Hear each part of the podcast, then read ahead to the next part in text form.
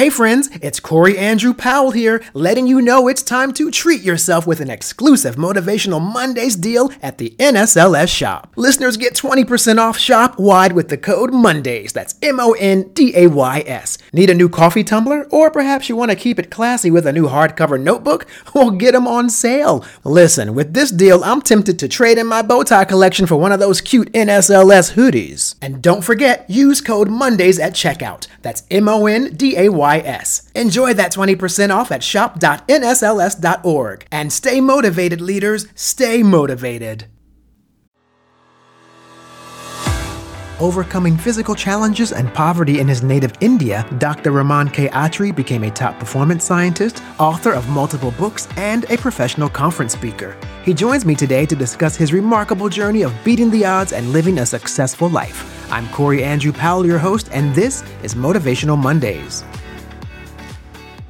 So I'm joined today by Dr. Raman, who's one of the world's leading authorities in the science of speed professional learning and performance space. He also has an incredible personal story of what he calls going from disability to desirability. So thank you so much for joining me today, Dr. Raman, and welcome to Motivational Mondays.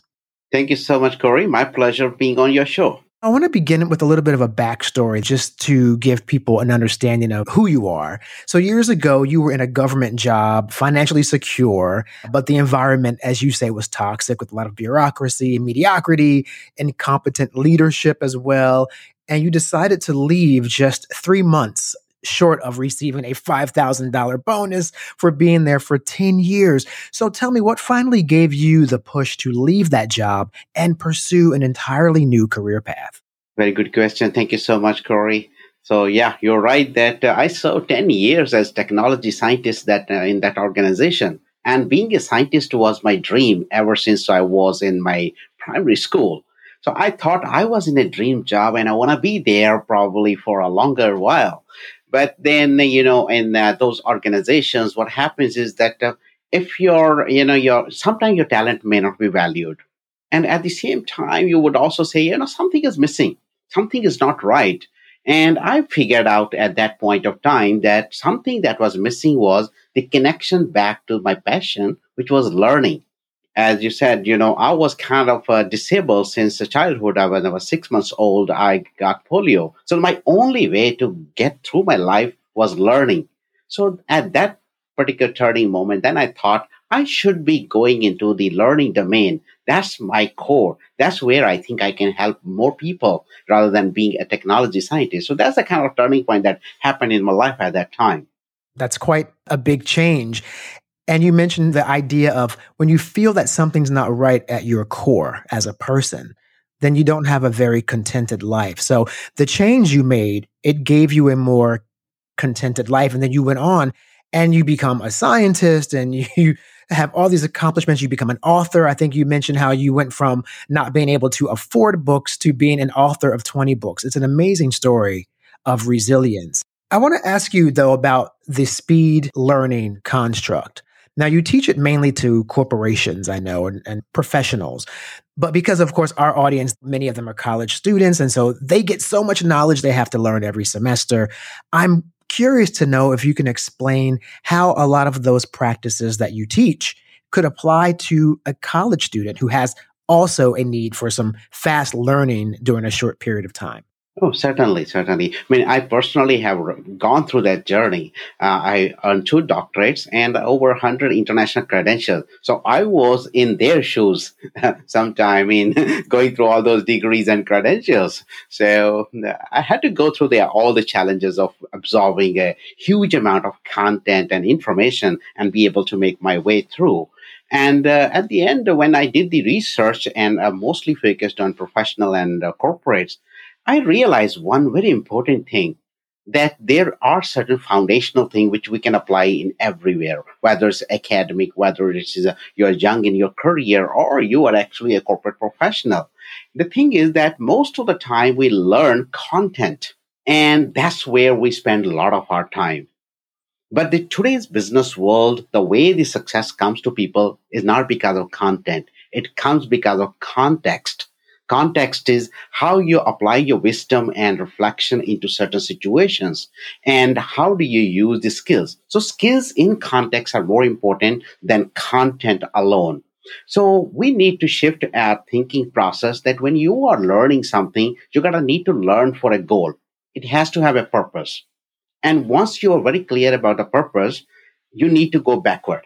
And then you say, okay, in order to reach this uh, goal, what are the things I should master? And you will be amazed to see when you take that approach, you're gonna need to master lesser number of content, skills, content, or things as compared to when you start from this side where everything looks like you, you don't know. So it's the approach, the goal directed approach, because ultimately what happens when you choose a goal directed learning, it always keeps you on the track. And once you are on a streamlined track, you're always going to go there faster. Wow, I love that idea because so what I'm getting from that is you're saying if you are to streamline up front and say, okay, I want to go into this field, for example, what do I need to know specifically about that field, how to work in that field? Who can I meet to help me get in that field? Just you fine tune the things you need to know as opposed to just trying to absorb all of it and not knowing what content is actually the more pertinent that is necessity and what's just sort of fluff that's there that you might not need correct that's uh, absolutely correct. I want, just want to add one more point uh, to that one. There are two or three pieces here. One thing you already said is once you start with the context where you're going to apply it, you you pretty much know. Okay, these are the only thing I'm going to need to go there. Now you sequence it in a way that it's a lean sequence. You cut all the fat away. The moment you cut the fat away, it becomes slim and trim, and it's much easier, much faster to master it. That's number one. Number two is that do you ne- really need to read and remember everything now? Probably not. Because if some knowledge or a skill you're going to need to use six months later, you don't need to master it now. You're going to need to master it when you're going to need it. So that means you're going to need to use your ecosystem which include your peers, your friends, your mentors, coaches, your managers, and technologies as well. So once you use your ecosystem and all those things together, then you will know that you're going to need to master this content, whereas the automation is going to take care of this particular content, and your peers or your mentors are going to help you in this area. So that's how you basically integrate everything together to learn faster. When I look at that, it almost seems like it's also a metaphor for life not just how you learn, right? It's almost like going through life. You can make your life a lot less hectic if you eliminate a lot of what I would call the foolishness, as my mother would call it.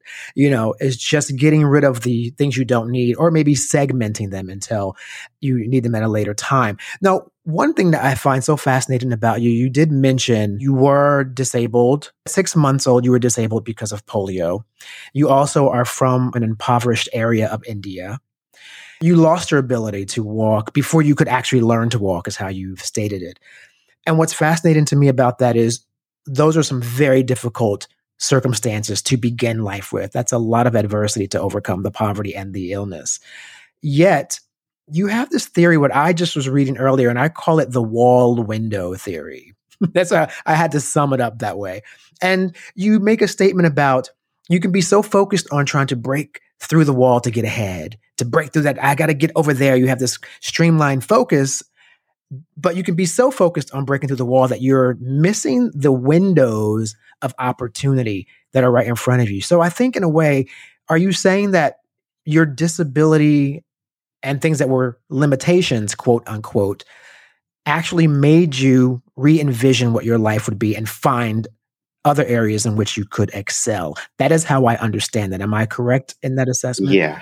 That's uh, absolutely correct. Uh, thank you so much, Corey, for making that observation. You are absolutely right that at one point of time, I felt very helpless, just like anybody else. And I'm pretty sure that when anybody face adversity, they do feel that way. We feel contained or constrained within some sort of imaginary or real walls. Walls can be real also. For example, I couldn't walk. So that was very real wall for me. I definitely couldn't do it. But then the thing is that most of the time, motivational gurus tell us that break the wall, use your willpower, move forward. Nothing can stop you. And I believe that when we use that kind of approach, we kind of eliminate a lot of other possibilities in our life. And because we're so focused on breaking the wall, as you said. And then back then, when I figured out that, you know, all right, this is there, we're going to be there. My disability is going to be with me forever. But what is the advantage I'm getting? So I figured out that I could uh, contain myself in the room. I had no mobility. I had no spoiler friends who could waste my time. So I had mm-hmm. plenty of distraction free time at my disposal, which other kids possibly didn't have. So that became my advantage or X factors over others. And that's how I kind of learned that there are always some windows of leverages or opportunities within our wall. If we are able to use those, we might be able to leverage them so beautifully and strategically that we can go ahead in our, in our life. Nothing can stop us really. So that's where that concept of windows among our walls came about, basically. So yeah, you're right. That's my philosophy. With that history of the adversity, there's a long time though between childhood and that realization. So that's a long time for you to have to keep yourself motivated and inspired to not give up and not say, well, my life is just relegated to this. So I'm really, really curious to know about that optimism, about that motivation, about what kept you going and knowing that your future was not going to be necessarily where you began. Uh, that's very interesting point, Corey. Uh, I think I want to add here uh, that in the beginning, I read lots of motivational books. I thought, uh, you know, motivation is something that can push me forward. I went on reading a lot of inspirational stories. But very soon I realized that this whole concept of motivation and inspiration is very short lived. It fumes out in the air very quickly. The moment you face the next hurdle, it's going to go. And then you're going to again look for the sources of motivation or inspiration that's going to push you. So essentially, the chase for motivation or inspiration, I think, is fruitless. It leads us nowhere very early on, I realized one thing that the most important thing I'm going to possibly need from in my life is first thing is obviously uh, the acceptance because acceptance is very important. More often we accept, but it's not true acceptance. It is a compromise. I mean, we accept something. Hey, you know, I accept this is the way it is gonna be. Uh, I, nothing can be done about this. But that's not a acceptance. That's a compromise because we are still complaining about it. So first thing was acceptance. Once I passed that phase, then came the phase of clarity. Clarity was the biggest thing that propelled me forward. And I kind of developed this uh, philosophy that uh, you're going to need to have two dimensional clarity in your life if you really want to pass through. And during that worst phase of my life, I used those two dimensional clarity. One was why. That's your emotional drive, why you do the things why you want to really get into something. And the second one on the other spectrum is what for? What's your purpose? What you want to gain out of this one? Most cases, people focus only on why. And why is the emotional drive, but what happens, they lose the focus on the goal. So once they have these two clarity, then the in-between journey becomes easier. And you get a constant, sustainable fuel to move forward in your life. So that's how I think I passed that most difficult phase of my life you have a great quote that discusses the aspect of learning. And it's the idea that sort of learning happens when people want it. And you say learning does not happen unless someone needs it badly and asks for it hungrily. So explain that concept. I think that more often we bring people to learning. We think that they need learning and we start coaching them. And that's one way of looking at learning. But in my own life and my journey, while I was struggling through things, that I depended heavily on learning. And as you see, that uh, I became a learning scientist, and then I'm also a learning leader at Fortune 500 Corporation. So this entire experience has given me lots of observation as a scientist as well as a business leader in regards to learning. And biggest piece I have seen is that uh, people will, will want to excel. They want to excel in their life but they wouldn't uh, excel unless they are hungry for it. And people learn faster when they're hungry because then when they feel that their cup is empty, they're going to fill it somehow. And the mind works in all directions. All their senses are involved in learning at that point of time. I think this hunger is very important.